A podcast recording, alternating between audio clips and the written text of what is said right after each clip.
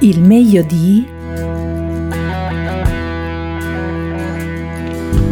Razione K.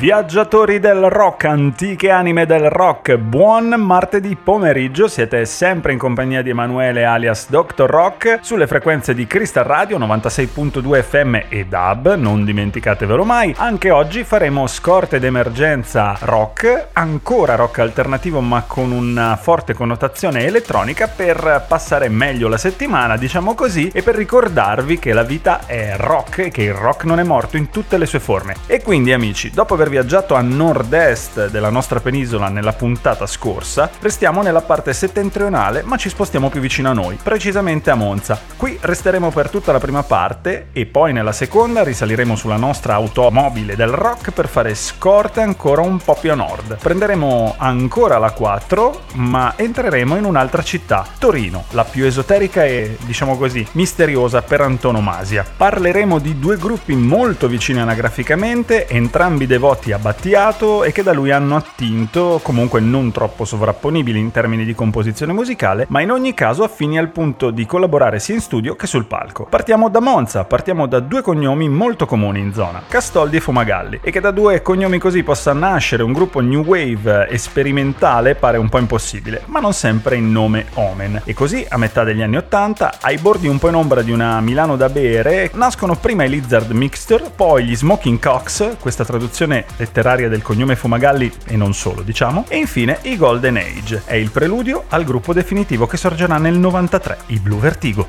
E dunque Marco Castoldi in arte Morgan e Andrea Fumagalli, alias Andy, sono l'anima dei Blue Vertigo, un'anima che fa capire con chiarezza sin dagli esordi quale sia la cifra stilistica e artistica. Testi come l'eretico, uniti a un arrangiamento prevalentemente rock, suggeriscono un'idea colta del genere. Si può fare rock in italiano, l'abbiamo visto, si può fare parlando anche però di filosofia. Del resto il maestro Battiato lo aveva ampiamente dimostrato nella folle estate della voce del padrone. I Blue Vertigo però danno del tu anche a un altro concetto con chiari riferimenti, la droga, in particolar modo all'ampio fronte della cultura lisergica che, scappando di mano a metà anni 90, sfocia nella deriva sintetica. La trilogia chimica del gruppo, che va dall'esordio di acidi e basi al capitolo finale 0, ovvero la famosa nevicata dell'85, passando per metallo non metallo, segna il grande successo e di fatto anche la fine della discografia in studio della band. A metà degli anni 90 i Blue Vertigo collezionano opening act di spessore come Tears for Fears e Oasis, collaborazioni illustri come quella di Mauro Pagani, nonché vendite importanti. Comunque è chiara l'anima elettronica del gruppo, è chiara anche l'affinità con la band di cui parleremo nella seconda parte. Proseguiamo il viaggio nei meandri del mondo dei Blue Vertigo con il disco finale della trilogia, che arrivava a due anni di distanza dal successo di Metallo non Metallo, ed era atteso come il lavoro che avrebbe definitivamente consacrato Morgan e Soci. Nel concepirlo e poi registrarlo, la band si prefissò l'obiettivo di creare musica sperimentale e pop nello stesso tempo. Morgan in particolare era guidato da un'idea molto ambiziosa, scrivere canzoni che rispondessero ognuna a un diverso principio e usare le migliori tecnologie disponibili a fine millennio per mescolare analogico e digitale. L'unica cosa che le canzoni avrebbero avuto in comune era il sound. Si trattava di tradurre in musica l'immagine della grande nevicata citata nel sottotitolo dell'album, quella che nel gennaio dell'85 bloccò Milano. Comunque l'idea di fondo degli arrangiamenti era creare una sorta di gelo digitale, derivato dall'eliminazione di qualsiasi riverbero per dare la sensazione che la musica arrivasse da ambienti e spazi non definiti.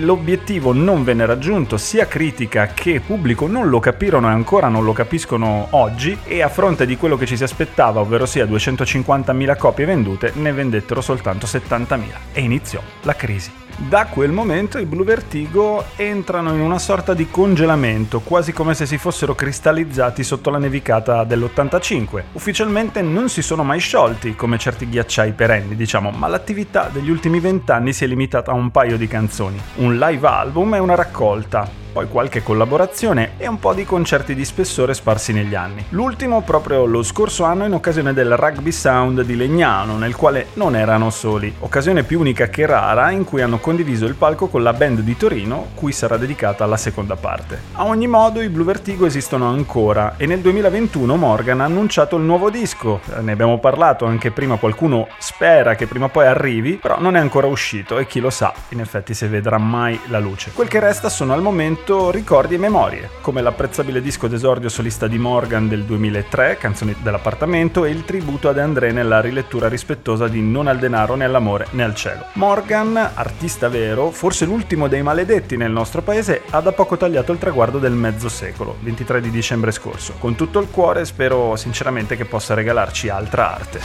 Viaggiatori del rock, antiche anime del rock, bentornati nella seconda parte di questo episodio di Razione K, di questo viaggio che abbiamo iniziato da Monza per approdare a Torino, dove siamo adesso, per fare scorta d'emergenza di rock alternativo elettronico e adesso parliamo dei Subsonica, vessillo di una generazione cresciuta idealmente all'ombra della mole antonelliana, sponda granata, perché Busta, nome d'arte di Davide Di Leo, tastierista della band Sanguina Granata, non lo dimentichiamo. Morgan e Samuel, voce del gruppo torinese, che con Castoldi ha diviso studio, palco e anche la sedia di giudice di X Factor. Però torniamo indietro nel tempo ora, precisamente al 96, in estate. Torino, Piazza Vittorio e Murazzi sullo sfondo, la scena underground della città che vive di linfa nuova e potente come l'acqua che passa sotto i piedi nel Po. Max Casacci, Davide Di Leo e Samuel Romano fondano i Subsonica. Presto si aggiungeranno Enrico Matta, alias Ninja alla batteria, e Pier Funk, ovvero Pierpaolo Peretti Griva, sostituito poi nel 99 dal nuovo e attuale bassista Vicio. Pierfunk tuttavia graviterà sempre nell'orbita sonica, anche per la collaborazione con Samuel negli apprezzabilissimi Motel Connection. Nel 97 arriva il primo disco, eponimo, da cui vengono tratti un paio di singoli di rilievo come istantanee cose che non ho, radici reggae per così dire perché Casacci era membro degli Africa Unite e anima elettronica che cova sotto ed esploderà con microchip emozionale del 99. Io adoro i Subsonica, eh? la mia compagna no, detesta proprio i suoni, la voce di Samuel, insomma il tutto la fa quasi sanguinare, diciamo così, le fa male fisicamente. Io continuo comunque ad amarli e ogni volta che mi trovo a Torino come qualche settimana fa, mi piace l'idea di poter incontrare uno di loro mentre sono chino a cercare magari un libro, un disco tra le bancarelle che portano a Piazza Vittorio. Li ho seguiti ovunque, pure a Londra nel 2018. Ho scritto letterine, sono stato a presentazioni di dischi, insomma per me anche se non sono riusciti a bissare microchip emozionale, va bene lo stesso. Si sono evoluti, diciamo. Questa, non siete riusciti a bissare microchip emozionale, è una frase di Benzina Ogoshi, pezzo autoironico e tiratissimo di Eden, disco del 2011. Nel mezzo, diciamo, alti e bassi, almeno secondo parte della critica e parte dei fan, che chissà perché vogliono sempre i cloni di album e canzoni fortunate, salvo poi criticare la mancanza di sperimentazione. Questo capita spesso. Si dice che i contemporanei non apprezzino i contemporanei. E può darsi. Nel caso dei Subsonica, vabbè, io sono di parte, quindi da contemporaneo li amo, ma sono anche oggettivo. Qualcosa è venuta bene, qualcosa meno bene. Altro non è riuscito proprio, succede a tutti. Restano però dei professionisti. Dal vivo non hanno mai fatto pentire di aver investito denaro su di loro, pure con qualche errore di memoria di Samuel negli anni d'oro. E comunque, a rigor di logica, Samuel e soci hanno bissato microchip emozionale. Nel 2019 è uscita una riedizione ricca di collaborazioni registrazioni sulla falsariga del disco degli amici After Hours eh, Hai paura del buio per celebrare i vent'anni del disco. Tra l'altro la versione di disco Labirinto, più scura e progressive, si inserisce perfettamente nella realtà dei club di oggi. Detto questo, qual è la forza dei Subsonica per durare nel tempo? Quando non suonano, vi direbbe la mia compagna.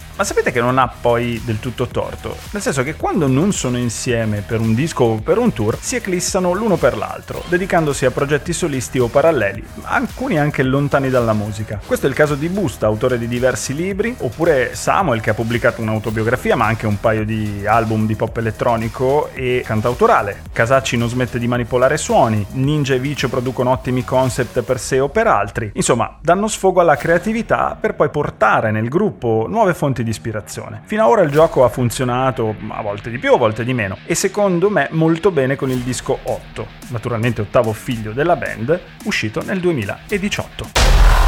Dr. Rock eh, vi saluta perché questo viaggio breve da Monza a Torino, sempre sulla direttrice A4, è giunto al termine. A me non resta che ringraziare voi, ringraziare Stefano che ci ha preceduto con Crystal All Stars, eh, ogni pomeriggio dalle 15 alle 16 dal lunedì al venerdì ci tiene compagnia e ringrazio anche, faccio il solito in bocca al lupo, a Guido e Giorgio per Easy Folk che alle 21 andrà in diretta qui su Crystal Radio. Quindi voi continuate a seguire il nostro palinsesto perché Milano Milano si sente. Grazie a voi, grazie per tutti i messaggi che ci avete scritto al 331 78 53 555. Per ragioni di tempo e spazio non abbiamo potuto citarne che uno quest'oggi, ma comunque voi non dimenticatevi mai che Dr. Rock ci sarà anche martedì prossimo e soprattutto che vi vuole bene. Ciao! Il rock non è morto, lo sapete, fa dei giri immensi e poi ritorna. Sì, ci siamo, il martedì dalle 19 alle 20. Su Crystal Radio 96.2 FM e in DAB potete seguirci in diretta. Io sono sempre Emanuele alias Rock M o Dr. Rock che dir si voglia. Razione K su Crystal Radio 96.2 FM per fare scorte d'emergenza di rock.